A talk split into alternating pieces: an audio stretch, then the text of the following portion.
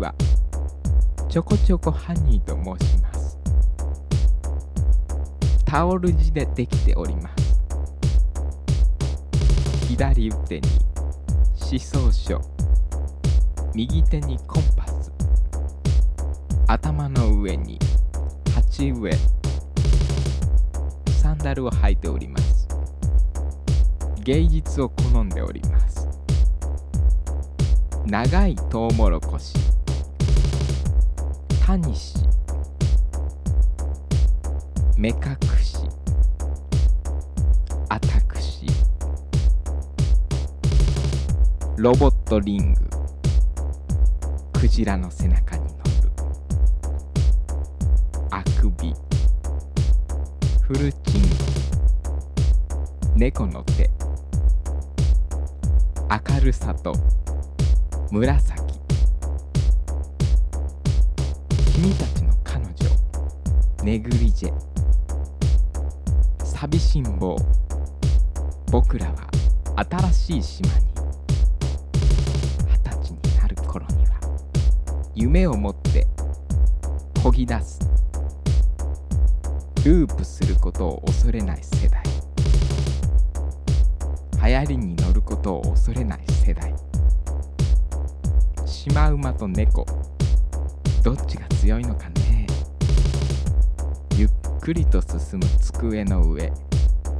黄色かった財布。今は黒い。僕のあれみたいだ。都心より離れた。格調高い旅館。その対談は今始まろうとしていた。童貞対談。100畳ほど畳が敷かれた大広間に。560人のブリーフ部隊が円を描き正座している。その円の中央にはアメ太郎と古地教授が向かい合ってパイプ椅子に腰掛けている。なぜ我々は時として童貞でもないのに童貞であるかのような言動をしてしまうのでしょうか。うん。まず第一に言えることは童貞のふりをしつつも本当は童貞でないというそういう優越感を得たいんです。優越感？もしある童貞のグループがあるとしてその偽童貞は表面的に話を合わせつつ本心ではこいつらよりは上であると思ってる。そういうことですかね。そうです。そういう理由が大半だと思うんですよね。でもそれだけじゃないと思うんですよそれだけじゃないと言いますとまだ夢を語りたいんですよ。童貞を捨てるということは生身の女性と実際に性行為を体験するわけですね。毎日一人でしこっていて夢にまで見ていた。その体験をする。しかしそれと引き換えに夢が現実になるわけだ。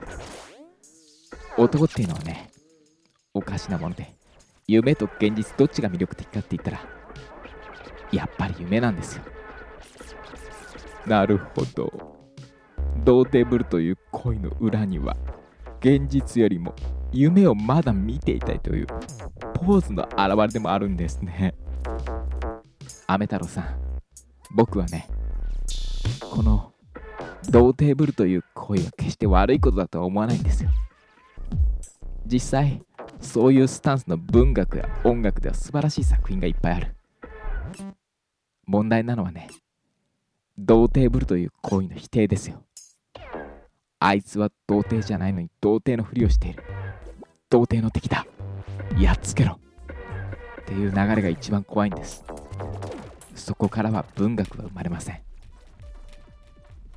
実は宝くじで1億円当たったやつが1億円当たったらいいのになぁと何も知らない人たちの前で言う。それは悪だと僕は思う。でも童貞ぶるという恋はまた再び女性という神秘を同志たちと語り合いたい。そういう純粋な思いから来るんですよ。それは冒険者たちが夢を語り合うと変わらないんです。そりゃあ生粋の童貞に対して若干上目線になってしまう。でもそれはほんの小さい問題じゃないですか。童貞ブルというコイ確かに悪意はなさそうですね。そう。悪意はないんですよ。